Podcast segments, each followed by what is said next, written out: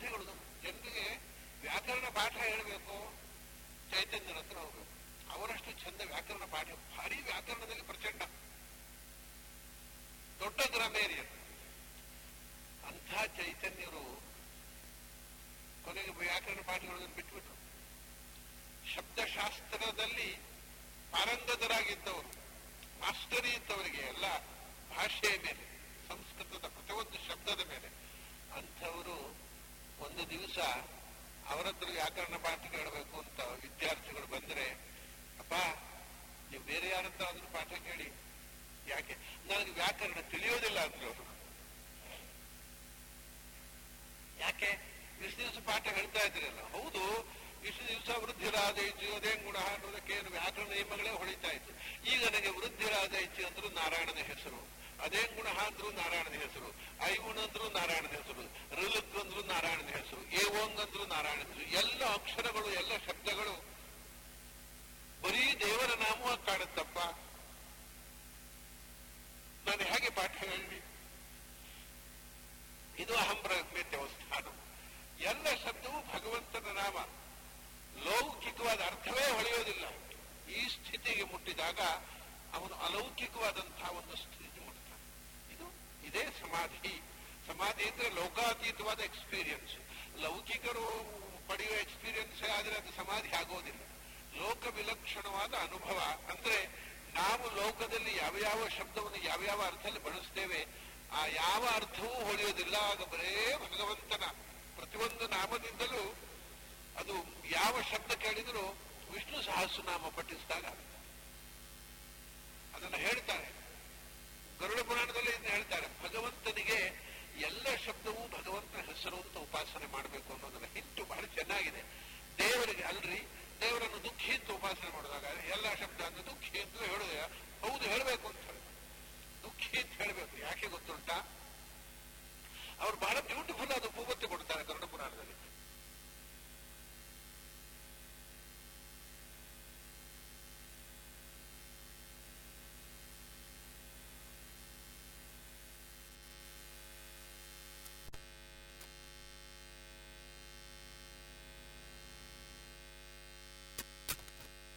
ಹೆಸರು ಆದ್ರೆ ಅದರ ಅರ್ಥ ಅವನಿಗೆ ದುಃಖ ಇದೆ ಅಂತ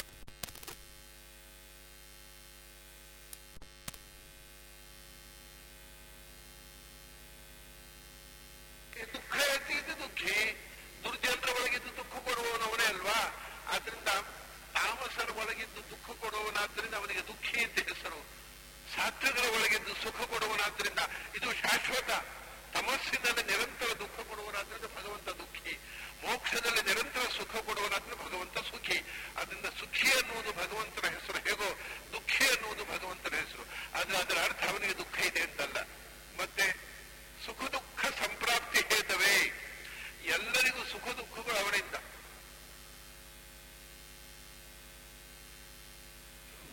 ವಿಬುಧಾಸುರ ಸೌಖ್ಯ ದುಃಖ ಸತ್ಕಾರಣಾಯ ಇದೆ ದೇವತೆಗಳಿಗೆ ಸುಖವನ್ನು ಅಸುರರಿಗೆ ದುಃಖವನ್ನು ಕೊಡ್ತಕ್ಕವ ಆದ್ದರಿಂದ ನೀನೇ ಸುಖಿ ಶಬ್ದವಾಚ್ಯ ನೀನೇ ದುಃಖಿ ಶಬ್ದವಾಚ್ಯ ಹೀಗೆ ಎಲ್ಲ ಶಬ್ದಗಳ ಅರ್ಥವನ್ನ ಗುಣವನ್ನ ಆ ಶಬ್ದಗಳಿಂದ ಬೋಧ್ಯವಾಗುವ ಗುಣಾಂಶವನ್ನ ಭಗವಂತನಲ್ಲಿ ಅನುಸಂಧಾನ ಮಾಡುವುದೇ ಸಮಾಧಿ ಅದನ್ನೇ ಅವರು ಚುಟುಕಾಗಿ ಹೇಳ್ತಾರೆ ಅಹಂ ಬ್ರಹ್ಮೇ ದೇವಸ್ಥಾನಂ ಸಮಾಧಿರ ವಿಧೀಯದೆ ಆದ್ರಿಂದ ಏನ್ ಮಾಡ್ಬೇಕಂತ ಗೊತ್ತಾ ಸಮಾಧಿಯಲ್ಲಿ ಮುಂದೆ ಅದರ ವಿವರಣೆ ಭಗವಂತನ ಉಪಾಸನೆ ಹೇಗೆ ಮಾಡಬೇಕು ಅಂದ್ರೆ ಅಹಂ ಬ್ರಹ್ಮ ಪರಂ ಜ್ಯೋತಿ ಸ್ಥೂಲ ದೇಹ ವಿವರ್ಜಿತಂ ಅಹಂ ಬ್ರಹ್ಮ ಪರಂ ಜ್ಯೋತಿ ಸೂಕ್ಷ್ಮ ದೇಹ ವಿವರ್ಜಿತಂ ಅಹಂ ಬ್ರಹ್ಮ ಪರಂ ಜ್ಯೋತಿ ಜರಾಮರಣ ವರ್ಜಿತಂ ಇದು ಭಗವಂತನ ಉಪಾಸನೆ ಹೇಳೋದು ಭಗವಂತ ಅಹಂ ಅಹೇಯ ಅವನು ಅವನನ್ನು ಬಿಟ್ಟು ಯಾರಿಗೂ ಅಸ್ತಿತ್ವ ಇಲ್ಲ ಮತ್ತು ಅವನು ಪರಮ ಜ್ಯೋತಿ ಸ್ವರೂಪ ಮತ್ತೆ ಭಗವಂತ ನಮ್ಮ ಹಾಗೆ ಸ್ಥೂಲ ದೇಹ ಇಲ್ಲ ಸ್ಥೂಲ ದೇಹ ಅಂದ್ರೆ ಮಣ್ಣಿನಿಂದ ನೀರಿನಿಂದ ಬೆಂಕಿಯಿಂದ ಮಣ್ಣು ನೀರು ಬೆಂಕಿಯಿಂದ ಆದ ಭೌತಿಕ ಶರೀರ ಭಗವಂತನಿಗಿಲ್ಲ ಆದ್ದರಿಂದ ಭಗವಂತ ಅಶರೀರ ಆದರೆ ನಮ್ಮಂತೆ ಇಲ್ಲ ಮತ್ತೆ ಜ್ಞಾನಾನಂದಮಯವಾದ ಶರೀರ ಇದೆ ಸ್ಥೂಲ ದೇಹ ಇಲ್ಲ ಅಷ್ಟೇ ಅಲ್ಲ ಈಗ ನಮಗೂ ಕೂಡ ಒಬ್ಬ ಜೀವ ಪ್ರಳಯ ಕಾಲದಲ್ಲಿ ಸ್ಥೂಲ ದೇಹ ಇಲ್ಲ ಅವನಿಗೆ ಸತ್ತ ಮೇಲೆ ಇಲ್ಲ ಸಾಯುವುದಂದ್ರೆ ಸ್ಥೂಲ ದೇಹ ಬಿಟ್ಟು ಹೋಗುವುದು ಸೂಕ್ಷ್ಮ ಶರೀರದಿಂದ ಸಂಚ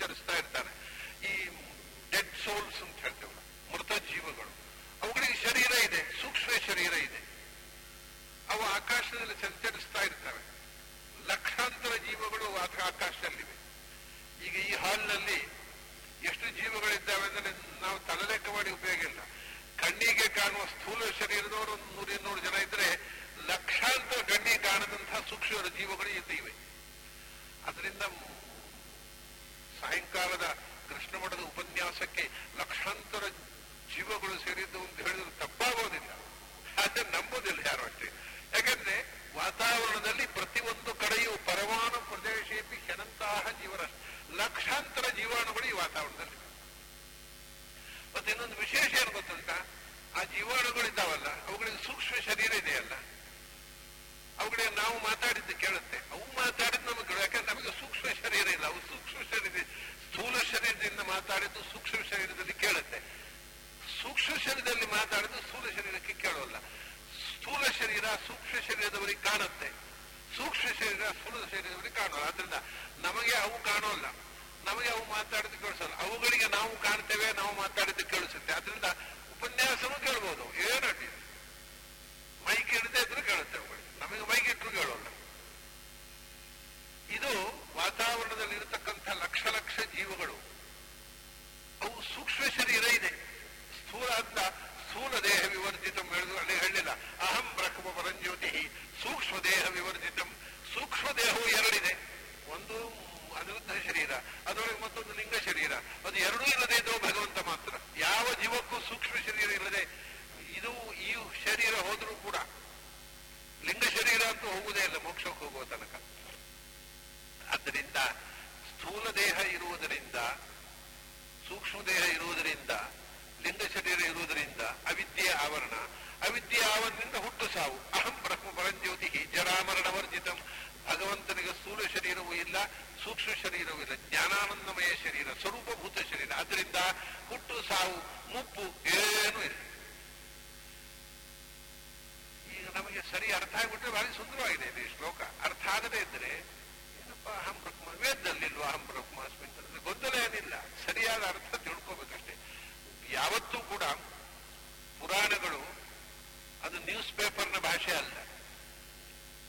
ಅದಕ್ಕೊಂದು ವಿಶಿಷ್ಟವಾದಂಥ ಪುರಾಣಗಳಿಗೆ, ವೇದಗಳಿಗೆ ಒಂದು ವಿಶಿಷ್ಟವಾದಂಥ, ಯಾಕೆಂದ್ರೆ ಈವನ್ ಸಂಸ್ಕೃತ ಕಾವ್ಯಗಳಿಗಿಂತಲೂ ಪುರಾಣ ಮತ್ತು ಇವು ವಿಶಿಷ್ಟವಾಗಿರ್ತವೆ. ಯಾಕಂದ್ರೆ ಅಕ್ಷರ ಸಾಮ್ಯಾತ ನಿರ್ಬ್ರೂಯಾತ್ ನಚೈವ್ನ ಅಂತ. ಯಾಸ್ಕ ವೇದ ಸಂಪ್ರದಾಯ ಮರೆತು ಹೋದ ಮೇಲೆ ಬಂದವ. ಅವನಿಗೂ ಎಷ್ಟೋ ವಿಷಯಗಳು ಹೊಳೆಯದೆ ಒದ್ದಾಟ ಬಿಟ್ಟಿದ್ದಾನೆ ಆದರೂ ಒಂದು ಮಾತು ಅವನಿಗೆ ಹಂಚಿತ ಇದೆ. ನಾವು ಲೋಕದಲ್ಲಿ ಅಹಂ ಅಂದ್ರೆ ನಾನು ತಮ್ ಅಂದ್ರೆ ನೀನು ಘಟ ಅಂದ್ರೆ ಮಡಗೆ. ಇದೆಲ್ಲ ರೂಢ. ಇದಕ್ಕೇನು ಎಟಿಮಾಲಜಿ ಇಲ್ಲ. ವೇದದಲ್ಲಿ ಯಾವುದೇ ಅರ್ಥಕ್ಕೆ ರೂಢಿಯ ಅರ್ಥವನ್ನು ಹೇಳಬೇಡ. ಅಂತ ರೂಢಿಯ ಅರ್ಥ ಅಲ್ವೇ ಅಲ್ಲ. ಮತ್ತೆ ಪ್ರತಿಯೊಂದು ಶಬ್ದಕ್ಕೂ ಎಟಮಲಾಜಿಕಲ್ ಮೀನಿಂಗ್, ಅಕ್ಷರ ಸಾಮ್ಯಾತ ನಿರ್ಭುಯಾತ್ ಅದಕ್ಕೆ ನಿರ್ವಚನ ಮಾಡಿ ನಿರ್ವಚನದಿಂದ ಲಬ್ಧವಾದ ಆ ಗುಣವನ್ನು ಅನುಸಂಧಾನ ಮಾಡಬೇಕು ಹೊರತು ಬರೇ ರೂಢಿಯ ಅರ್ಥ ಇಲ್ಲ. ಅದಕ್ಕೆ ವಿಷ್ಣು ಸಹಸ್ರ ಹೇಳೋಣ ಯಾನಿ ಗೌಣಾನಿ ನಾಮಾನಿ, ಭಗವಂತನ ಹೆಸರೆಲ್ಲವೂ ಗೌಣ ನಮಗೆ ಅರ್ಥ ಅಂದ್ರೆ ಗೌಣ ಅಷ್ಟು ಮುಖ್ಯ ಅಲ್ಲ ಸುಮ್ಮನೆ ದೇವರಿಗೊಂದು ಹೆಸರು ಅದಲ್ಲ ಗೌಣ ಅಂದ್ರೆ ಗುಣ ಪ್ರತಿಪಾದಕ ಅಂತ ಒಂದೊಂದು ನಾಮ ಭಗವಂತನ ಒಂದೊಂದು ಗುಣವನ್ನು ಹೇಳುತ್ತೆ ಹೊರತು ರೂಢಿಯಿಂದ ಸುಮ್ಮನೆ ಕರೀಲಿಕ್ಕೋಸ್ಕರ ಹೆಸರಿಟ್ಟದ್ದಲ್ಲ ಅದು. ಪ್ರತಿಯೊಂದು ನಾಮವೂ ಗೌಣ ಅದನ್ನೇ ಇವನು ಹೇಳಿದ ಅಕ್ಷರ ಸಾಮ್ಯಾತ್ ನಿರ್ಬ್ರುಯಾತ್ ನಚೈವ ನ ನಿರ್ಬ್ರುಯಾತ್ ನಿರ್ವಚನ ಮಾಡದೆ ರೂಢಿಯ ಅರ್ಥವನ್ನು ವೇದದಲ್ಲಿ ಪುರಾಣಗಳಲ್ಲಿ ಹೇಳಬೇಡ ನಿರ್ವಚನ ಮಾಡು ಓ, ನಿರ್ವಚನ ಮಾಡುದ್ರೆ ಅಹಂ ಅನ್ನೋದಕ್ಕೆ ನಿರ್ವಚನ ಮಾಡ್ಬೇಕಾಯ್ತು ಅಹಂ ನಾನು ಅರ್ಥ ಅಲ್ಲ ಅಂತ ಆಯ್ತು ಈಗ ಅಹಂ ಅನ್ನೋದಕ್ಕೆ ನಿರ್ವಚನ ನಿರ್ವಚನ ಮಾಡಿದ್ರೆ ಅದು ಅರ್ಥ ಬೇರೆ ಕೊಡುತ್ತೆ ಹೀಗೆ ಪುರಾಣಗಳ ಮತ್ತು ವೇದಗಳಿಗೆ ಅರ್ಥ ಮಾಡತಕ್ಕಂಥ ಮೆಥಡಾಲಜಿಯೇ ಬೇರೆ ನಾವು ಸಾಮಾನ್ಯ ಸಂಸ್ಕೃತ ಕಾವ್ಯಗಳಲ್ಲಿ ಹೀಗೆಲ್ಲ ಮಾಡ್ಲಿಕ್ಕಿಲ್ಲ ಅಲ್ಲಿ ಈಗ ಕಾಳಿದಾಸ ಅಹಂತ ಬರೆದ್ರೆ ನಾನು ಅಂತ ಅರ್ಥ ಅದಕ್ಕೆ ಹೇ ಅಂತ ಅರ್ಥ ಮಾಡಿ ಯಾಕಂದ್ರೆ ಅದು ಲೌಕಿಕ ಕಾವ್ಯ ಅದು ಭಗವಂತನ ಪ್ರತಿಪಾದನೆ ಹೊರಟ ಗ್ರಂಥ ಅಲ್ಲ ಮತ್ತೆ ಪ್ರಾಯ ಹೀಗೆ ವೇದದಲ್ಲಿ ಅರ್ಥ ಮಾಡಬೇಕನ್ನೋ ಕಲ್ಪನೆ ಕೂಡ ಕಾಳಿದಾಸಾದಿಗಳಿಗೆ ಇರಲಿಲ್ಲ ಅವರು ಲೌಕಿಕವಾದ ವಿದ್ವಾಂಸರು ಅಂದ ಉಪಾಸನೆಯ ಎಲ್ಲ ಶಬ್ದಗಳಿಂದ ಭಗವಂತನನ್ನು ಉಪಾಸನೆ ಮಾಡಬೇಕು. ಅದಕ್ಕೆ ಪ್ರಾರಂಭ, ನನ್ನ ಶಬ್ದದಿಂದ ಅಹಂ ಅನ್ನುವುದರಿಂದ ಶುರುವಾಗಬೇಕು. ನಾನು ಅಂದ್ರೆ ನಾನಲ್ಲ ನೀನು, ಅಹಂ ಅಂದ್ರೆ ನಾನಲ್ಲ ನೀನು. ತೊಮ್ ಅಂದ್ರೆ ಯಾರೋ ಒಬ್ಬ ನೀನಲ್ಲ ನೀನು. ಅಂತ ಹೀಗೆ ಪ್ರತಿಯೊಂದು ಶಬ್ದವನ್ನ ಭಗವಂತನಲ್ಲಿ ಅನುಸಂಧಾನ ಮಾಡಿ, ಆ ಶಬ್ದಗಳ ಗುಣವನ್ನು, ಶಬ್ದದಿಂದ ಬೋಧಿತವಾಗುವ ಗುಣವಿಶೇಷಗಳನ್ನ ಭಗವಂತನಲ್ಲಿ ಚಿಂತನೆ ಮಾಡುವುದೇ ಸಮಾಧಿ. ಆ ಸಮಾಧಿ ಸ್ಥಿತಿಯಲ್ಲಿ ಯಾವ ಶಬ್ದದ ಚಿಂತನೆ ಬಂದರೂ ಲೌಕಿಕ ಅರ್ಥ ಹೊಳೆಯೋದೇ ಇಲ್ಲ ಅವಾಗ. ಯಾಕಂದ್ರೆ ಹೊರಗಿನಿಂದ ಪೂರ್ತಿ ಒಳಗೆ ವಿಡ್ರಾವಲ್ ಫ್ರಮ್ ಎಕ್ಸ್ಟರ್ನಲ್ ವರ್ಲ್ಡ್ ಹೊರಗಿನ ಅರ್ಥ ಬರುವುದೇ ಇಲ್ಲ ತಾನೆ. ಪೂರ್ತಿ ಒಳಗಿನ ಪ್ರಪಂಚ. ಯಾವ ಶಬ್ದ ಕರೆದರೂ ಭಗವಂತ ಭಗವಂತ ಭಗವಂತ ಭಗವಂತ. ವಿಶ್ವಂ ವಿಷ್ಣು ವಷಟ್ಕಾರ ಭೂತವೇವ ಪ್ರಭು ಭೂತಗೃತ್ ಭೂತಭೃತ್ ಭಾವ ಭೂತಾತ್ಮ ಭೂತ ಭಾವನ ಯಾವ ಶಬ್ದ ಕೇಳಿ? ಅದು ನಾರಾಯಣ ನಾಮ. ಅದು ಅದು ಅಷ್ಟೇ ಅಲ್ಲ. ಯಾವ ಶಬ್ದ ಕೇಳಿ? ಅವರಿಗೆ ವಿಷ್ಣು ಸಹಸ್ರನಾಮ ಒಂದೇ, ಅಮರಕೋಶವೂ ಒಂದೇ. ಯಾಕೆಂದ್ರೆ ಅಮರಕೋಶ ಹೋದಾಗ ಒಂದೊಂದು ಶಬ್ದವು ಧರ ವಿಶ್ವಕರ, ಸ್ಥಿರ, ಭೂ ಭೂ, ಭೂಮಿಯ ಅಚಲ ಅನಂತ. ಇದೆಲ್ಲ ಭಗವಂತ, ಅನಂತ ಅಂದ್ರೆ ಭೂಮಿಯಲ್ಲ. ಭಗವಂತ ಭೂಮಿ ಅಂತ ಅನಂತ. ಅದು ಶಾಂತ. ಅದರಿಂದ ಶಬ್ದಗಳು ಭಗವಂತನ ಹೆಸರಾಗಿ ಕಾಣುವ ಭಗವಂತನ ಗುಣಾನುಸಂಧಾನಕ್ಕೆ ಪೂರಕವಾಗುವ ಸ್ಥಿತಿ, ಅದು ಸಮಾಧಿ ಅಭಿಧಿ ಈ ಸ್ಥಿತಿಯನ್ನ ಎಷ್ಟು ಹೊಗಳ್ತಾರೆ ನೋಡಿ. ಅವ್ರು ಹೇಳ್ತಾರೆ ಇದೇನು ಅಂದ್ರೆ ಹತಶ್ಚರಿಸುವ ಮೂಲಂ ಹೇಳು ಈ ರೀತಿ ನಿರಂತರ ಭಗವಂತನ ಚಿಂತನೆ ಮಾಡೋದು ಅಂತಲ್ವಾ ಇದು ಜೀವನದ ಅತ್ಯಂತ ಶ್ರೇಯಸ್ಕರವಾಗಿರತಕ್ಕಂತಹ ಒಂದು ಸಂಗತಿ ಸಾಮಾನ್ಯರಿಗೆ ತಕ್ಕುವಂಥದ್ದಲ್ಲ ಯಾಕಂದ್ರೆ ನಮ್ಮ ಲೌಕಿಕವಾದಂತಹ ಕಾನ್ಸೆಪ್ಟ್ನಲ್ಲಿ ಆ ಕಡೆ ಕೇಳುವಾಗ ಹೌದು ಅಂತ ಕಂಡ್ರು ಪ್ರಾಕ್ಟಿಕಲ್ ಆಗಿ ಮಾಡ್ಲಿಕ್ಕೆ ಆಗೋದಿಲ್ಲ ಅದೆಲ್ಲ ಯಾರು ಮಾಡ್ತಾರೆ ನಾವೆಲ್ಲ ದೊಡ್ಡವರು ಕೃಷಿ ಮುನಿಗಳಿಗೆ ನಮಗೆಲ್ಲ ಆಗುವಂತಹದ್ದೆಲ್ಲ ತುಂಬಾ ಜನ ಹೇಳುವುದುಗಳಿದೆ ನಾನು ಯಾಕೆ ಆಗುವುದಲ್ಲ ಮಾಡಿದ್ರೆ ಎಲ್ರಿಗೂ ಆಗತ್ತೆ. ಕೆಲವರು ಹೇಳೋದು, ಅಂದ್ರೆ ಅದು ಸೋಮಾರಿತನ ಎಸ್ಕೇಪಿಸಮ್ ಅದೆಲ್ಲ ಜ್ಞಾನಿಗಳಿಗೆ, ಋಷಿ ಮುನಿಗಳಿಗೆ ಅದು ಕೃತತ್ರೇತ ನಮಗೆಲ್ಲ ಕಲಿಯುಗದಲ್ಲಿ ಹೇಳಿದ್ದಲ್ಲ, ಹೀಗೆ ನಮ್ಮ ಕಲಿಯುಗದಲ್ಲಿ ಹೇಳಿದ್ದಲ್ಲ ನಮ್ಮಂಥವ್ರಿಗೆ ಹೇಳಿದ್ದಲ್ಲ ಅಂತೇಳಿ ಎಲ್ಲರೂ ಇದರ ಎಸ್ಕೇಪ್, ಅಧ್ಯಾತ್ಮ, ಉಪಾಸನೆ ಯಾರೂ ಮಾಡುವುದಿಲ್ಲ. ಆದರೆ ಈ ಉಪಾಸನ ಮಹತಃ ಶ್ರೇಯಸ್ಸು ಮೂಲ. ಇದು ಜೀವನದ ಅತ್ಯಂತ ಶ್ರೇಯಸ್ಸಿಗೆ ಅಂದ್ರೆ ಎಲ್ಲಕ್ಕಿಂತ ದೊಡ್ಡ ಶ್ರೇಯಸ್ಸು ಅಂದ್ರೆ ಕಲ್ಯಾಣ ಕಾರಣವಾಗಿರತಕ್ಕಂತಹ ಉಪಾಸನೆ ಹಬ್ಬ ಇದು. ಇದು ಬಹಳ ದೊಡ್ಡ ಶ್ರೇಯಸ್ಕರವಾದಂತಹ ಸಾಧನೆ. ಇದನ್ನ ಅಷ್ಟು ಸಸಾರ ಮಾಡಬೇಡಿ. ಇದು ಜೀವನದ ನಿಮ್ಮ ನಿತ್ಯಾನುಷ್ಠಾನದ ಒಂದು ಅವಿಭಾಜ್ಯ ಅಂಗ ಆಗಬೇಕು ಯಾಕೆಂದರೆ ಅವ್ರು ಹೇಳ್ತಾರೆ, ಜೀವಿತಸ್ಯ ಫಲ ಮುಸುವಾದು ಅದು ಜೀವನದ ಅತ್ಯಂತ ಮಧುರವಾದ ಫಲ. ಜೀವನದ ಫಲ ಅಂದ್ರೆ ಹೆಚ್ಚಾಗಿ ನಾವು ಜೀವನದಲ್ಲಿ ಫಲ ಏನು ಅಂದ್ರೆ ದುಃಖ. ಏನೋ ಒಂದು ಮಾಡೋದು ಕೈ ಸುಟ್ಕೊಳ್ಳೋದು. ಒಂದು ಪ್ರಾಬ್ಲಮ್ ಸಾಲ್ವ್ ಮಾಡ್ಲಿಕ್ಕೆ ಅಂತ ಮುಂದಾಡೋದು ಮತ್ತೊಂದು ಪ್ರಾಬ್ಲಮ್ ಅನ್ನು ಫೇಸ್ ಮಾಡೋದು. ಹೀಗೆ ಜೀವನದಲ್ಲಿ ದುಃಖದ ಸರಮಾಲೆಗಳೇ ಜೀವನದ ಫಲವಾಗಿ ಕಾಣ್ತಾ ಇದೆ. ಮನುಷ್ಯ ಕಡೆಗೆ ಜೀವನದಲ್ಲಿ ಸುಖವನ್ನು ಅರಸಿ ಅರಸಿ ಅರಸಿ ಆ ಯವನದ ಕಾವಿನಲ್ಲಿ ಸೋಲನ್ನು ಕೂಡ ಲಕ್ಷಿಸದೆ ಮತ್ತೊಂದು ಸುಖಕ್ಕೋಸ್ಕರ ಅರಸ್ತಾ ಕೊನೆಗೆ ಸಾಮಾನ್ಯ ಮುಪ್ಪಿನಲ್ಲಿ ಎಲ್ಲರದ್ದು ತೀರ್ಮಾನ ಏನು ಅಂತ ಸುಖ ಇಲ್ಲ ಸ್ವಾಮಿ. ಸುಖ ಪಟ್ಟಿದ್ದಾರೆ ಅವರು ಜೀವನದಲ್ಲಿ. ಆದ್ರೂ ಕೊನೆಗೆ ತೀರ್ಮಾನ ಏನು ಅಂದ್ರೆ ಏನ್ ಸುಖ ಇಲ್ಲ ಸ್ವಾಮಿ ಏನ್ ಸ್ವಾರಸ್ಯ ಇಲ್ಲ ಹೇಗುಂಟಲ್ಲ ಏನ್ ಸ್ವಾರಸ್ಯ ಇಲ್ಲ ಕಡೆ ತೀರ್ಮಾನ ಅನು, ಅನುಭವ ಮಾಗಿದಾಗ ನಾನು ಯಾವುದನ್ನು ಸುಖ ತಿಳ್ಕೊಂಡಿದ್ದನೋ ನಾನು ತಿಳ್ಕೊಂಡಷ್ಟು ಸ್ವಾರಸ್ಯ ಇಲ್ಲ ಅದು. ಅದರ ಅರ್ಥ ಸುಖ ಇಲ್ಲ ಅಂತಲ್ಲ. ಅದನ್ನ ನಾನು ತಿಳ್ಕೊಂಡಷ್ಟು ದೊಡ್ಡ ಸಂಗತಿ ಅಲ್ಲ ಅದು. ಅದು ಸಿಲ್ಲಿ ಎಂದು ನಾನು ಮಹತ್ವ ತಿಳ್ಕೊಂಡೆ ಅಂತ. ಅದರಿಂದ ಜೀವನದ ಅತ್ಯಂತ ಮಧುರ ಕ್ಷಣ ಮತ್ತು ಅತ್ಯಂತ ಮಧುರವಾದ ಫಲ ಅಂತಂದ್ರೆ ನಿಯತಂ ಸ್ಮರಣಂ ಹರೇಹೇ. ಭಗವಂತನ ಸ್ಮರಣೆ ಒಂದೇ ಜೀವನದ ಅತ್ಯಂತ ಮಧುರ ಕ್ಷಣ. ಯಾಕೆಂದ್ರೆ ಅದು ಯಾವತ್ತೂ ದುಃಖಕ್ಕೆ ನಮ್ಮನ್ನು ಕೊಂಡೊಯ್ಯುವುದಿಲ್ಲ. ಅಷ್ಟೇ ಅಲ್ಲ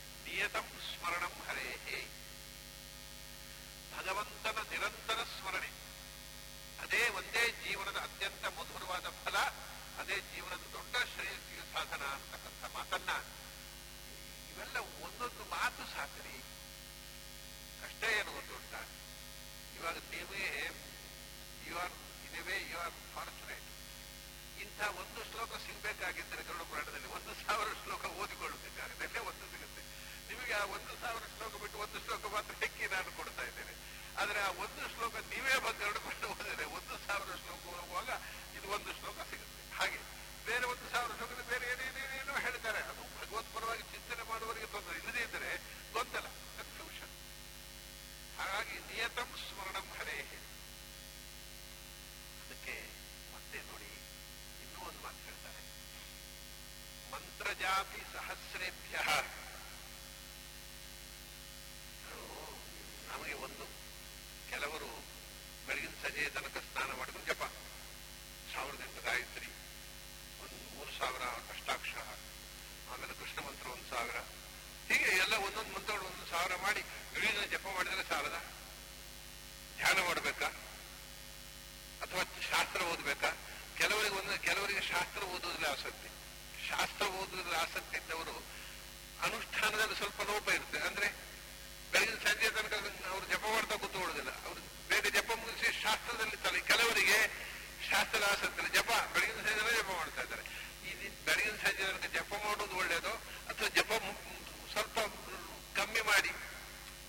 ಹೊತ್ತಿನಲ್ಲಿ ಶಾಸ್ತ್ರಜ್ಞಾನ ಸಂಪಾದಿಸುವುದು ಒಳ್ಳೆಯದು ಅಂತ. ಇದೊಂದು ಮೂಲಭೂತವಾದ ಪ್ರಶ್ನೆ, ಬಹಳ ಜನರನ್ನು ಕಾಡುವ ಪ್ರಶ್ನೆ. ಕೆಲವರಿಗೆ ಶಾಸ್ತ್ರ ಓದಿದವರಿಗಿಂತಲೂ ಇಡೀ ದಿನ ಅನುಷ್ಠಾನ ಮಾಡುವವರಿದ್ದಾರಲ್ವ ಅವರಿಗೆ ಒಂಥರ ಅಹಂಕಾರ. ಇವರೆಲ್ಲ ಏನು ಶಾಸ್ತ್ರ ಓದಿದ್ರೆ ಏನು ಉಪಯೋಗ? ನಮ್ಮಷ್ಟು ಅನುಷ್ಠಾನ ಇಲ್ಲ ಅಂತ. ಅವರು ತಾವು, ಅದು ತಾವು ಶ್ರೇಷ್ಠರು ಅನ್ನೋದು ಅಹಂಕಾರ ಬಂದ್ಬಿಡುತ್ತೆ. ನಾನು ತುಂಬಾ ಮಂದಿಯನ್ನು ನೋಡಿದ್ದೇನೆ ಶಾಸ್ತ್ರ ಓದಲಿಲ್ಲ ಅನ್ನುವುದಕ್ಕೆ ಒಂದು ಈಗ ಅವರಿಗೆ. ಶಾಸ್ತ್ರ ಓದಿದ್ರೇನು ನಾವು ನಮ್ಮಷ್ಟು ಜಪ ಶಾಸ್ತ್ರ ಓದೋರು ಮಾಡೋಲ್ಲ. ಅದಕ್ಕೆ ಇಲ್ಲಿ ಏನ್ ಹೇಳ್ತಾರೆ ಗೊತ್ತಾ? ಮಂತ್ರ ಜಾಪಿ ಸಹಸ್ರೇಭ್ಯ ಸರ್ವ ವೇದಾಂತ ವಿದ್ವರ. ನೀನು ಸಾ ಮಂತ್ರ, ಎಲ್ಲಾ ಮಂತ್ರಗಳನ್ನು ಜಪ ಮಾಡು. ಎಲ್ಲಾ ಮಂತ್ರಗಳು ಬೆಳಗಿನ ಸಜ್ಜೆ ತನಕ ಜಪ ಮಾಡು. ಅಂಥವನು ಒಬ್ಬ. ಮತ್ತೊಬ್ಬ ಅಷ್ಟು ಮಾಡೋಲ್ಲ ಜಪ. ಯಥಾ ಸ್ವಲ್ಪ ಮಾಡ್ತಾನೆ ಜಪ ಅಂದ್ರೆ ಅನುಷ್ಠಾನ ಬಿಟ್ಟಿದ್ದಾನೆ ಅಂತಲ್ಲ, ವಿಸ್ತಾರ ಇಲ್ಲ. ಎಷ್ಟು ಮಾಡಬೇಕು, ಯಾವತ್ತ ಅನನುಷ್ಠಾನ ಕರ್ಮ ಪೂರ್ತಿ ನವಿದ್ಯತೆ, ಎಷ್ಟು ಮಾಡದೇ ಇದ್ರೆ ಕರ್ಮ ಲೋಪ ಆಗುತ್ತೆ, ಅಷ್ಟು ಮಾಡ್ತಾನೆ. ಆದ್ರೆ ವಿಸ್ತಾರಕ್ಕೆ ಹೋಗುವುದಿಲ್ಲ. ನನ್ನ, ನಮ್ಮ ಗುರುಗಳು ಹೇಳ್ತಿದ್ರು. ವಿದ್ಯಾಮಾನ್ಯ ತೀರ್ಥರು ಇದನ್ನ ಮುಕ್ತವಾಗಿ ಹೇಳ್ತಿದ್ದಂತೆ ಬಹಳ ಮಂದಿ ಹೇಳುವುದಿಲ್ಲ. ಹೇಳಿದ್ರೆ ಏನಾದ್ರು ಏನಾದ್ರು ತಿಳ್ಕೊಂಡು ಬಿಡ್ತಾರೋ ಅಂತ ಅದೆಲ್ಲ ಇರ್ತದೆ ಕೆಲವರಿಗೆ ನಮ್ಮ ಹಾಳಾಗುತ್ತೋ ಅಂತ ವಿದ್ಯಾಬಾಲರು ಬಾಯ್ಬಿಟ್ಟು ಹೇಳ್ತಿದ್ರು ಅಪ್ಪ ನನಗೆ ಸಂಧ್ಯಾ ವಂದನೆ ಮತ್ತು ಪೂಜೆಯ ವಿಸ್ತಾರದಲ್ಲಿ ಆಸಕ್ತಿ ಇಲ್ಲ. ನನ್ನ ಆಸಕ್ತಿ ಪಾಠ ಪ್ರವಚನದಲ್ಲಿ, ಶಾಸ್ತ್ರಾಧ್ಯಯನದಲ್ಲಿ. ಅದಕ್ಕೆ ನಾನು ಒತ್ತು, ಅಂತ ಹೇಳ್ತಿದ್ರು. ಇದನ್ನು ಮಾಡ್ತೇನೆ, ಆದರೆ ಅದಕ್ಕೋಸ್ಕರ ಬಹಳ ಹೊತ್ತು ವ್ಯಯ ಮಾಡೋದಕ್ಕೆ ನನಗೆ ಆಸಕ್ತಿ ಇಲ್ಲ. ಎಷ್ಟು ಮಾಡಬೇಕು ಅಷ್ಟು ಸಂಧ್ಯಾವಂದನೆ, ಪೂಜೆ ಮುಗಿಸಿ ನನಗೆ ಪುಸ್ತಕದ ಬುಡದಲ್ಲಿ ಕೂತ್ರೆ ಆಮೇಲೆ ನನ್ನ ನನ್ನ ತಪಸ್ಸು ಇದು ಅಂತ ಹೇಳ್ತಿದ್ರು. ನನ್ನ ತಪಸ್ಸು ಜಪದಲ್ಲಿ ಸಂಧ್ಯಾವಂದನೆಯಲ್ಲಿ ಅಲ್ಲ, ಪಾಠ ಪ್ರವಚನದಲ್ಲಿ. ಅದು ಒಬ್ಬೊಬ್ಬರಿಗೆ ತದ್ಧಿ ತಪಸ್ ಸ್ವಾಧ್ಯಾಯ ಪ್ರವಚನೇ ಮೇತಿ ನಾಗೋಮ ಉದ್ಗಲ್ಯ ತದ್ಧಿ ತಪಸ್ ತದ್ಧಿ ತಪಃ. ಅದೇ ತಪಸ್ಸು. ಶಾಸ್ತ್ರಕಾರ ಹೇಳುದು, ನೀನು ಬೆಳಗಿನ ಸಂಜೆ ತನಕ ಶಾಸ್ತ್ರಜ್ಞಾನ ಇಲ್ಲದೆ ಜಪ ಮಾಡುವುದಕ್ಕಿಂತ ನಿಯತವಾದ ಜಪವನ್ನ, ಅನುಷ್ಠಾನವನ್ನು ಮಾಡಿ ನಿರಂತರ ಶಾಸ್ತ್ರಾಧ್ಯಯನ ಮಾಡುವುದು. ಇದನ್ನು ಹೇಳ್ತಾರೆ ಮಂತ್ರ ಜಾಪಿ ಸಹಸ್ರೇಭ್ಯ.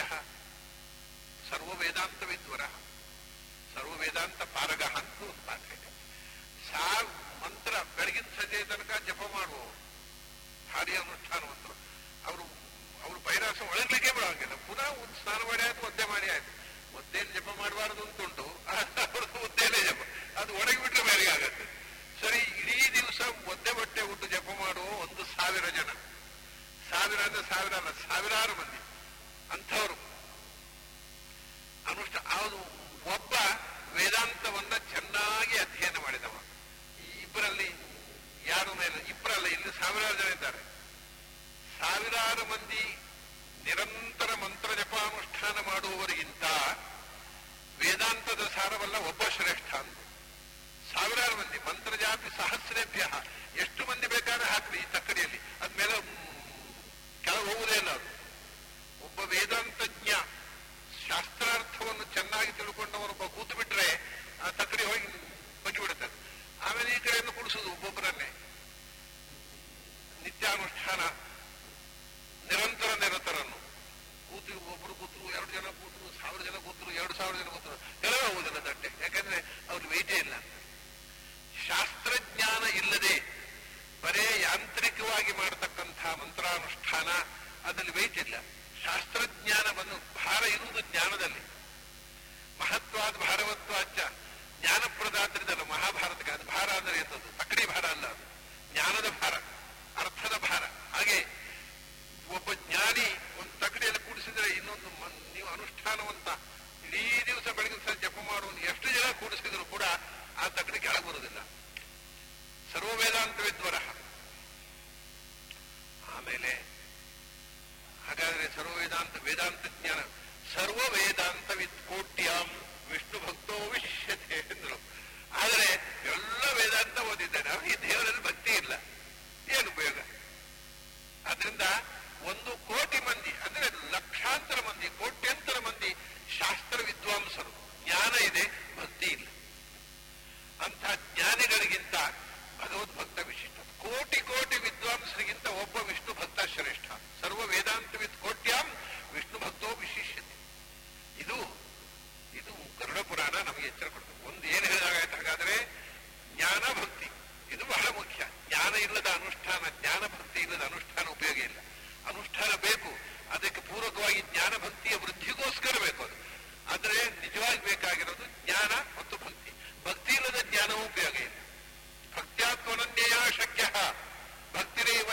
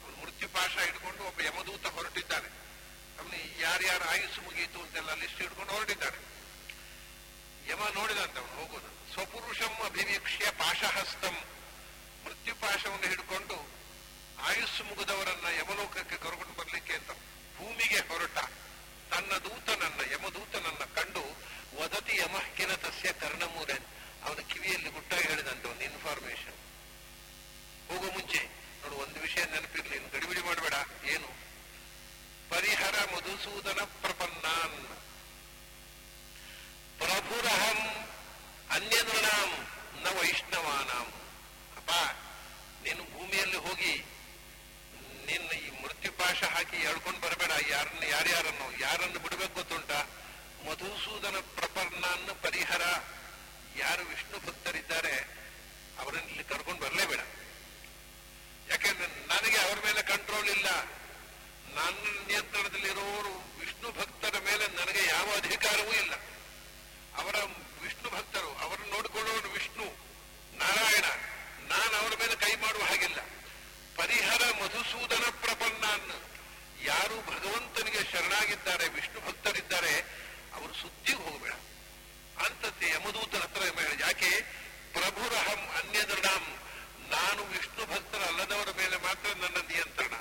ನ ವೈಷ್ಣವನ. ವಿಷ್ಣು ಭಕ್ತರ ಮೇಲೆ ನನಗೆ ನಿಯಂತ್ರಣ ಇಲ್ಲ. ಅವರು ನನ್ನನ್ನ ಮೀರಿ ನನಗಿಂತ ದೊಡ್ಡ ನಚಿಗೆ ಇದ್ದೀನಿ ಎಂಬುದು ಹೇಳಿದಲ್ಲ ಪರಮ ಪರಮಾಪ್ನೋತಿ ತದ್ ವಿಷ್ಣು ಪರಮಂ ಪದಂ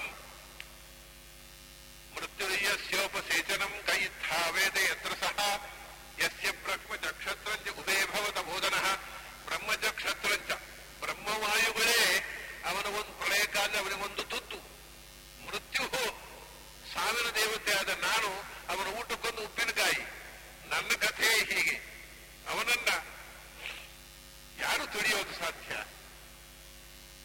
ಅದರಿಂದ ಅಂಥ ನನ್ನನ್ನು ಸಂಹಾರ ಮಾಡತಕ್ಕಂಥ ಮಹಾಶಕ್ತಿಯಾದಂಥ ನಾರಾಯಣನನ್ನು ಯಾರು ಶರಣಾಗಿದ್ದಾರೆ ಅವರ ಮೇಲೆ ನನಗೆ ಹಿಡಿತ ಇಲ್ಲಪ್ಪ ಅವರು ಸುದ್ದಿ ಹೋಗ್ಬೇಡ ಅವರನ್ನು ನಾರಾಯಣ ನೋಡ್ಕೋತಾನೆ ಇದು ಅಜಾಮಿಳನ ಕಥೆ ಇದನ್ನೇ ವಿವರಿಸಲಿಕ್ಕೋಸ್ಕರ ಬಂದದ್ದು ಅವನು ನಾರಾಯಣ ಅಂತ ಕೂಗಿಬಿಟ್ಟ ಆಗ ವಿಷ್ಣು ಉದ್ದೇಶವನ್ನೇ ಹೀಗೆ ತುಂಬಾ ವಿಷ್ಣು ಭಕ್ತಿಗೆ ಗರುಡ ಪುರಾಣ ಕೊಡತಕ್ಕಂಥ ಮಹತ್ವ ಆಮೇಲೆ ಮುಂದೆ ನಿಮಗೆ ಭಗವದ್ಗೀತೆಯೇ ಗರುಡ ಪುರಾಣವಾಗಿ ಬಂದ್ಬಿಡುತ್ತೆ ಇದು ನಾವು ಕೂರ್ಮ ಪುರಾಣದಲ್ಲೂ ನೋಡಿದ್ದೇವೆ ಶಿವಗೀತೆಯಲ್ಲಿ ಇಲ್ಲೂ ಹಾಗೆ ದೈವಿ ಶೇಷ ಗುಣಮಯಿ ಮಾಯ, ಹರೇರ್ ಮಾಯಾ ದುರತ್ಯಯ ಇದು ಗರುಡ ಪುರಾಣ. ದೈವಿ ಶೇಷ ಗುಣಮಯಿ, ಮಮ ಮಾಯಾ ದುರತ್ಯಯ ಅಂತ ಗೀತೆ. ದೈವಿ ಶೇಷ ಗುಣಮಯಿ, ತಸ್ ಹರೇರ್ ಮಾಯಾ ದುರತ್ಯಯ ತಮೇವಯೇ ಪ್ರಪದ್ಯಂತೆ, ಮಯಾಮೇತಾಂ ತರಂತಿದೆ ಮಾಮೇವ ಇದ್ರೆ ತಮ ಇದು ಗರುಡ ಪುರಾಣ ಶ್ಲೋಕ. ಗೀತೆಯ ಶ್ಲೋಕವನ್ನೇ ಅಲ್ಲಿ ಅಪರೋಕ್ಷವಾಗಿದೆ ಭಗವಂತ ಹೇಳಿ, ಇದರಲ್ಲಿ ಪರೋಕ್ಷವಾಗಿದೆ. ದೈವಿ ಶೇಷ ಗುಣಮಯಿ, ಮಮ ಮಾಯಾ ದುರತ್ಯಯ ಇಷ್ಟು ವಿಷ್ಣು ಭಕ್ತಿಯ ಮಹಿಮೆ ಹೇಳ್ತೀರಿ ನೀವು. ಇಷ್ಟೆಲ್ಲ ಕೇಳಿದ ಮೇಲೆ ಎಲ್ಲರೂ ಯಾಕೆ ವಿಷ್ಣು ಭಕ್ತರಾಗೋಲ್ಲ ಅದಕ್ಕೆ, ಅಪ್ಪ, ಸತ್ಯವನ್ನು ಒಪ್ಪಿಕೊಳ್ಳುವುದು ಅಷ್ಟು ಸುಲಭ ಅಲ್ಲ. ಸತ್ಯವನ್ನು ಒಪ್ಪಿಕೊಳ್ಳುವುದು ಅಷ್ಟೊಂದು ಸುಲಭದ ಸಂಗತಿ ಅಲ್ಲ. ಯಾಕೆಂದರೆ, ಇದು ಮಮ ಮಾಯ, ಹರೇರ್ ಮಾಯ. ಈ ಜನರಿಗೆ ಒಂದು ಮಾಯೆಯ ಮುಸುಕಿದೆ. ಅಜ್ಞಾನದ ಮುಸುಕಿದೆ. ಆ ಮಾಯೆಯ ಮುಸುಕು ನನ್ನ ಇಚ್ಛೆಯಿಂದಲೇ ಬಂದದ್ದು. ದೈವಿ ಗುಣಮಯಿ ಯಾವುದು ಅಜ್ಞಾನ?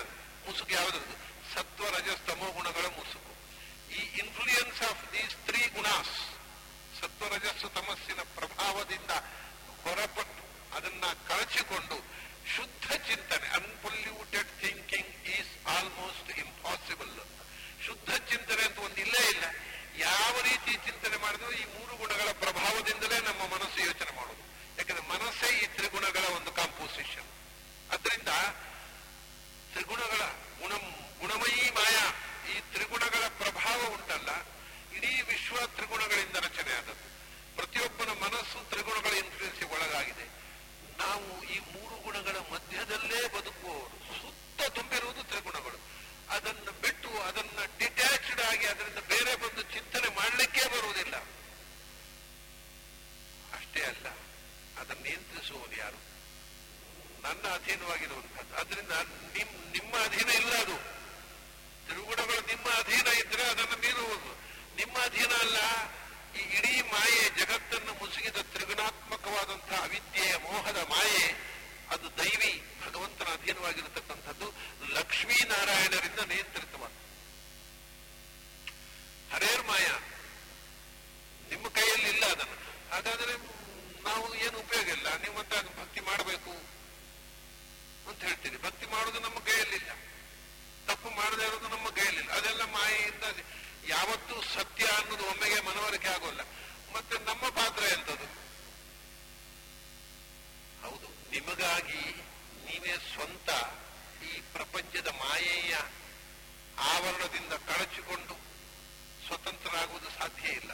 ಅದು ಭಯಾನಕವಾದಂತಹ ಮಾಯೆಯ ಆವರಣ ಭಗವತ್ ಸಂಕಲ್ಪದಿಂದ ಇಡೀ ಪ್ರಪಂಚದಲ್ಲಿ ಆವರಿಸಿಕೊಂಡಿದೆ. ಪ್ರತಿಯೊಬ್ಬನೂ ಅದಕ್ಕೆ ಆ ಮಾಯೆಯ ಒಳಗೆ, ಆ ಮುಸುಕಿನಲ್ಲೇ ಬದುಕುವನು ಆದರೂ ತಮೇವ ಏ ಪ್ರಪದ್ಯಂತೆ ಮಾಯಾವೇ ತಾಂ ತರಂತಿದೆ ಮಾಯೆಯನ್ನು ದಾಟ್ಲಿಕ್ಕೆ ಆಗೋದಿಲ್ಲ ಅಂತ ನಿರಾಶರಾಗೋದು ಬೇಡ. ಒಂದು ಕೆಲಸ ಇರ್ಬೋದು. ಅದು ನನ್ನ ಅಧೀನ ಇರೋದು ನಿಮ್ಮ ಅಧೀನ ಅಲ್ಲ. ಅದನ್ನ ಮಾಯೆಯನ್ನು ಗೆಲ್ತೇನೆ ಅಂತ ನೀವೇ ಮಾಯೆ ಹತ್ರ ಫೈಟ್ ಮಾಡ್ಲಿಕ್ಕೆ ಹೋಗಬೇಡಿ. ಮಾಯೆಯ ವಿರುದ್ಧ ಹೋರಾಟ ಮಾಡ್ಲಿಕ್ಕೆ ಹೋದ್ರೆ ನೀವೇ ಸೋಲ್ತೀರಿ. ಮತ್ತೆ ಏನಂದ್ರೆ ಆ ಮಾಯೆಯ ಮುಸುಕನ್ನು ಪರಿ ದೂರ ಸರಿಸು, ಓ ಭಗವಂತ ಅಂತ ನನಗೆ ಶರಣಾದರೆ, ನಾನು ಅನಾಯಾಸವಾಗಿ ಅದನ್ನು ಪರಿಹರಿಸಬಲ್ಲೆ. ಅದರಿಂದ ಸಾಧಕನಿಗೆ ಇರತಕ್ಕಂಥ ಒಂದೇ ಒಂದು ದಾರಿ ಭಗವಂತನಿಗೆ ಶರಣಾಗತಿ. ಬೇರೆ ನಮ್ಮ ಸ್ವಪ್ರಯತ್ನದಿಂದ ನಾವು ಎತ್ತರಕ್ಕೇರಿ ಬಿಡ್ತೇವೆ ನಮ್ಮ ಬುದ್ಧಿಬಲದಿಂದ ತಿಳಿದು ಬಿಡ್ತೇವೆ ನಮ್ಮ ಬುದ್ಧಿಬಲದಿಂದ ನಾವು ನಮ್ಮ ಎಲ್ಲಾ ದೋಷಗಳನ್ನು ಕಳಚಿಕೊಳ್ತೇವೆ ಅಂದ್ರೆ ಆಗೋಲ್ಲ. ಇದು ಪ್ರಕೃತಿ ನಿಯತವಾಗಿರತಕ್ಕಂಥ, ಇಡೀ ಪ್ರಕೃತಿಯ ಆವರಣದಲ್ಲಿ, ಪ್ರಕೃತಿಯ ಒಳಗೆ ಪ್ರಾಕೃತನಾದ ನಿನಗೆ ಇದನ್ನು ಮೀರುವ ಶಕ್ತಿ ಇಲ್ಲ. ಅಪ್ರಾಕೃತನಾದ ನನಗೆ ಶರಣಾಗು, ಪ್ರಕೃತಿಯ ಬಂಧದಿಂದ ನಿನ್ನನ್ನು ಅದು ಹೇಳ್ತಾನೆ ಮಾಂ ತಮೇವ ಏ ಪ್ರಪದ್ಯಂತೆ ಮಾಯಾಮೃತಾಂ ತರಂತಿದ್ದೇವೆ ಆಮೇಲೆ ಮತ್ತೊಂದು ಬಾಳಿ ಗಮ್ಮತ್ತುಂಟು ಅಲ್ಲಿದೆ ಗೀತೆಯಲ್ಲಿ ಕೌಂತೆಯ ಪ್ರತಿಜಾನೀಹಿ ನವೇ ಭಕ್ತ ಪ್ರಣಶ್ಯತಿ ಅಂತ ಗೀತೆಯಲ್ಲಿರೋದು ಇಲ್ಲಿ ವಿಪೇಂದ್ರ ಪ್ರತಿಜಾನೀಹಿ ವಿಷ್ಣು ಭಕ್ತ ನರಶ್ಯತೆ ಇಲ್ಲಿ ಗರುಡನ ಹತ್ರ ಹೇಳೋದು ಇದನ್ನು ಪ್ರಿಂಟ್ ಮಾಡಿದವರು ಏನ್ ಮಾಡಿದ್ದಾರೆ ಗೊತ್ತುಂಟ ವಿಪ್ರೇಂದ್ರ ಅಂತ ಪ್ರಿಂಟ್ ಮಾಡಿಬಿಟ್ಟಿದ್ದಾರೆ ವಿಪ್ರೇಂದ್ರ ಅಂದ್ರೆ ಓ ಬ್ರಾಹ್ಮಣ ಶ್ರೀ ಯಾವ ಗರುಡ ಬ್ರಾಹ್ಮಣ ಶ್ರೀ ಅದು ವಿಪೇಂದ್ರ ಅದು ವಿಪ್ರೇಂದ್ರ ಆಗಿಬಿಟ್ಟಿದೆ ಪ್ರಿಂಟ್ ಅವನಿಗೆ ಶ್ಲೋಕ ಅರ್ಥ ಆಗೋಲ್ಲ ವಿಪೇಂದ್ರ ಪ್ರತಿಜಾನೀಹಿ ಗರುಡ ನನ್ನ ಪರವಾಗಿ ನೀನು ಪ್ರತಿಜ್ಞೆ ಮಾಡು ಕೃಷ್ಣ ಅರ್ಜುನ ಹತ್ರ ಹೇಳಿದ್ದ ನನ್ನ ಪರವಾಗಿ ನೀನು ಪ್ರತಿಜ್ಞೆ ಮಾಡು ಯಾಕೆ ನಮೇ ಭಕ್ತ ಪ್ರಣಶ್ಯತಿ ಅದಿಲ್ಲೇ ವಿಷ್ಣು ಭಕ್ತ ನರಶ್ಯತಿ ಭಗವಂತನನ್ನ ನಾರಾಯಣನನ್ನ ಭಕ್ತಿಯಿಂದ ಆರಾಧನೆ ಮಾಡುವನು ಎಂದೂ ಹಾಳಾಗುವುದಿಲ್ಲ ಯಾವತ್ತೂ ಅವನಿಗೆ ದುರ್ಗತಿ ಇಲ್ಲ ಇದನ್ನ ನೀನು ನನ್ನ ಪರವಾಗಿ ಪ್ರತಿಜ್ಞೆ ಮಾಡಬಹುದು ಅಂತ ನಮ್ಮ ಗುರುಗಳು ಒಂದು ವಿನೋದ ಮಾಡ್ತಿದ್ರು ವಿದ್ಯಾಮಾನ್ಯರು ಕೊಂತೆಯೇ ಪ್ರತಿಜಾನೀಹಿ ನವೇ ಭಕ್ತ ಪುನಶ್ಯತಿ ಅಂತ ಯಾಕೆ ಹೇಳಿದ್ದು ಹ್ಮ್, ತಾನೇ ಪ್ರತಿಜ್ಞೆ ಮಾಡಬಹುದಿತ್ತಲ್ವ ಕೃಷ್ಣ ಅರ್ಜುನನ ಹತ್ರ ಪ್ರತಿಜ್ಞೆ ಮಾಡುವಂತ ಯಾಕೆ ಹೇಳಿದ್ದು ಅಂತ ಪ್ರಶ್ನೆ ಮಾಡಿಕೊಂಡು ಸ್ವಾರಸ್ಯವಾದ ಉತ್ತರ ಕೊಡ್ತಿದ್ರು. ತುಂಬಾ ಸಂದರ್ಭದಲ್ಲಿ ಅದನ್ನು ಹೇಳ್ತಿದ್ರು ಯಾಕೆಂದ್ರೆ ದೇವರು ತನ್ನ ಮಾತನ್ನಾದರೂ ಮೀರ್ತಾರಂತ ಭಕ್ತರಿಗೋಸ್ಕರ. ಆದ್ರೆ ಭಕ್ತರ ಮಾತನ್ನು ಮೀರೋದಿಲ್ಲ. ಆದ್ರಿಂದ ಭಕ್ತ ಹತ್ರ ಪ್ರತಿಜ್ಞೆ ಮಾಡಿಸೋದು. ಯಾಕಂದ್ರೆ ನಾನು ಅಸ್ತ್ರ ಹಿಡಿಯುವುದಿಲ್ಲ ಅಂತ ಕೃಷ್ಣ ಪ್ರತಿಜ್ಞೆ ಮಾಡಿ ಭೀಷ್ಮಾಚಾರ್ಯಗೋಸ್ಕರ ಅಸ್ತ್ರ ಹಿಡಿದ. ಯಾಕೆಂದ್ರೆ ಭೀಷ್ಮರ ಮಾತು ಉಳಿಬೇಕು ಅಂತ. ಭೀಷ್ಮಾಚಾರ್ಯ ಪ್ರತಿಜ್ಞೆ ಮಾಡಿದ್ರೆ ಕೃಷ್ಣನ ಕೈಯಲ್ಲಿ ಅಸ್ತ್ರ ಹಿಡಿಸ್ತೇನಂತೆ ಹೀಗೆ ಭಗವಂತ ತನ್ನ ಮಾತು ಭಕ್ತರಿಗೋಸ್ಕರ ತನ್ನ ಹುಸಿಯಾದ್ರೂ ಅಡ್ಡಿಲ್ಲ ಅನ್ನುವ ರೀತಿ ವರ್ತನೆ ಮಾಡ್ತಾನೆ. ಆದರೆ ಭಕ್ತರ ಮಾತನ್ನ ಅಕ್ಷರಶಃ ಪಾಲಿಸ್ತಾನೆ. ಹಾಗಾಗಿ ಯಾರು ಮಾತಿಗೆ ಬೆಲೆ, ಕೃಷ್ಣ ಹೇಳಿದ್ರೆ, ನೀನು ಸುಳ್ಳು ಹೇಳ್ತಿ ನಿನ್ನ ನಂಬಲ್ಲ ಅಂತ ಹೇಳುವುದು ಭಕ್ತರು. ಆದರೆ ಭಕ್ತರು ಹೇಳಿದರೆ ಕೃಷ್ಣ ನಡೆಸಿಯೇ ತೀರ್ತಾನೆ ಅದಕ್ಕೋಸ್ಕರ ಕೃಷ್ಣ ತಾನು ಪ್ರತಿಜ್ಞೆ ಮಾಡದೆ ಅರ್ಜುನನ ಕೈಯಲ್ಲಿ ಪ್ರತಿಜ್ಞೆ ಮಾಡಿಸಿದ ಅಂತ ವಿನೋದವಾಗಿ ಹೇಳ್ತಿದ್ರು ಗುರುಗಳು. ಇದು ಇದರಲ್ಲಿ ವಾಸ್ತವಾಂಶವೂ ಇದೆ ಆ ಪ್ರತಿಪಾದನೆಯಲ್ಲಿ ಒಂದು ಹ್ಯೂಮರ್ ಇದೆ ಬಹಳ ಭಗವಂತನ ಬಗ್ಗೆ ಒಂದು ಸುಂದರವಾದಂತಹ ಕಲ್ಪನೆ ವಿನೋದಾತ್ಮಕ ಹಾಗೆ ಇಲ್ಲಿಯೂ ಕೂಡ ವಿಪೇಂದ್ರ ಪ್ರತಿಜಾನೀಹಿ ವಿಷ್ಣು ಭಕ್ತ ನನುಷ್ಯತಿ ಗರುಡನ ಅಂತ ಹೇಳ್ತಾನೆ ನೀನು ಪ್ರತಿಜ್ಞೆ ಮಾಡು ವಿಷ್ಣು ಭಕ್ತರಿಗೆ ಎಂದೂ ಅಳಿವಿಲ್ಲ ಅವನು ಎಂದೂ ದೇವರು ಕೈ ಬಿಡುವುದಿಲ್ಲ ಅಂತ ನೀನು ನನ್ನ ಪರವಾಗಿ ಪ್ರತಿಜ್ಞೆ ಮಾಡು ಯಾಕೆಂದ್ರೆ ನೀನು ಪ್ರತಿಜ್ಞೆ ಮಾಡಿದರೆ ಅದನ್ನು ನಾನು ನಡೆಸ್ತೀನಿ ನಾನೇ ಪ್ರತಿಜ್ಞೆ ಮಾಡಿದ್ರು ನನ್ನ ಭಕ್ತರಿಗೆಗೋಸ್ಕರ ನಾನು ಅದನ್ನು ಮುರಿಬಹುದು ಆದ್ರೆ ಭಕ್ತರು ಪ್ರತಿಜ್ಞೆ ಮಾಡಿ ನಾನು ಮುರಿಯೋದು ವಿಪೇಂದ್ರ ಪ್ರತಿಜಾನೀಹಿ ನವೇ ಭಕ್ತ ಪುನಶ್ಯತಿ ಅದನ್ನು ವಿಷ್ಣು ಭಕ್ತ ನನಶ್ಯತಿ ಪ್ರತಿಜ್ಞೆ ಮಾಡು ಇನ್ನು ಮೇಲೆ ಆಚಾರ್ಯರು ಕೃಷ್ಣಾಮೃತ ಮಹಾರ್ಣವದಲ್ಲಿ ಕೆಲವು ಗರುಡ ಪುರಾಣದ ಶ್ಲೋಕಗಳನ್ನು ಕೋಟ್ ಮಾಡಿದ್ದಾರೆ ಒಂದು ವಿಶೇಷವಾಗಿ ಒಂದು ಒಂದು ಐದಾರು ಶ್ಲೋಕಗಳಾದ್ರೂ ಗರುಡ ಪುರಾಣದ್ದು ಈಗ ಈಗ ಇರುವ ಗರುಡ ಪುರಾಣ ಎಷ್ಟೋ ಗರುಡ ಪುರಾಣ ಯಾಕಂದ್ರೆ ಹೇಳಿದಲ್ಲ ಗರುಡ ಪುರಾಣದಲ್ಲಿ ಈಗ ಎರಡು ವರ್ಷ ಬಂಗಾಳದಲ್ಲಿಯೇ ಗರುಡ ಪುರಾಣದಲ್ಲಿ ಎಂಟೇ ಸಾವಿರ ಶ್ಲೋಕ ದಕ್ಷಿಣ ಭಾರತದ ಗರುಡ ಪುರಾಣದಲ್ಲಿ ಹನ್ನೆರಡು ಸಾವಿರ ಶ್ಲೋಕ. ಆದರೆ ಪುರಾಣದಲ್ಲಿ ಇರುವುದು ಹದಿನೆಂಟು ಸಾವಿರ ಅಥವಾ ಹತ್ತೊಂಬತ್ತು ಸಾವಿರ ಶ್ಲೋಕ ಇದೆ ಅಂತ. ಒಂದು ಪುರಾಣದಲ್ಲಿ ಹದಿನೆಂಟು ಸಾವಿರ ಅಂತಿದೆ. ಒಂದು ಪುರಾಣದಲ್ಲಿ ಹತ್ತೊಂಬತ್ತು ಸಾವಿರ ಅಂತಿದೆ. ಅದು ಎರಡೂ ಸರಿ ಇರಬಹುದು ಅಥವಾ ಅದು ಪಾಠಾಂತರ ಇರಬಹುದು ಹದಿನೆಂಟು, ಹತ್ತೊಂಬತ್ತು ಒಂದೊಂದು ಬರೆಯೋಣ ಯಾಕೆಂದ್ರೆ ಹದಿನೆಂಟು ಸಾವಿರ ಚಿಲ್ಲರೆ ಇದ್ರೆ ಹದಿನೆಂಟು ಸಾವಿರದ ಐನೂರ ನಾಲ್ಕು ಶ್ಲೋಕ ಉಂಟು ಅಂತ ಇಟ್ಟುಕೊಳ್ಳಿ. ಇದನ್ನು ಹದಿನೆಂಟು ಸಾವಿರ ಅಂತ ಹೇಳ್ಬೋದು ಹತ್ತೊಂಬತ್ತು ಸಾವಿರ ಅಂತ ಹೇಳ್ಬೋದು ಅದರಿಂದ ಆ ಹತ್ತೊಂಬತ್ತು ಸಾವಿರ, ಹದಿನೆಂಟು ಸಾವಿರ ಅನ್ನೋದು ಚಿಲ್ಲರೆಯನ್ನು ಸೇರಿಸಿ ಬಿಟ್ಟು ಇರಬಹುದು ಅಥವಾ ಎರಡು ಕಡೆಯೂ ಹದಿನೆಂಟು, ಹತ್ತೊಂಬತ್ತು ಇದ್ದದ್ದು ಲಿಪಿಕಾರ ದೋಷದಿಂದ ಪಾಠಾಂತರ ಆಗಿದೆ. ಆದರೆ ಎಂಟು, ಹನ್ನೆರಡು ಸಾವಿರ ಎಲ್ಲಿಯೂ ಪ್ರಾಚೀನ ಗ್ರಂಥಗಳಲ್ಲಿ ಇಲ್ಲ. ಈಗ ಇರೋದು ಬಂಗಾಳದ ಪಾಠದಂತೆ ಎಂಟು ಸಾವಿರ ಶ್ಲೋಕಗಳ ಗರುಡ ಪುರಾಣ ದಕ್ಷಿಣ ಭಾರತದಲ್ಲಿ ಹನ್ನೆರಡು ಸಾವಿರ ಶ್ಲೋಕಗಳು. ಅದರಿಂದ ಕನಿಷ್ಠ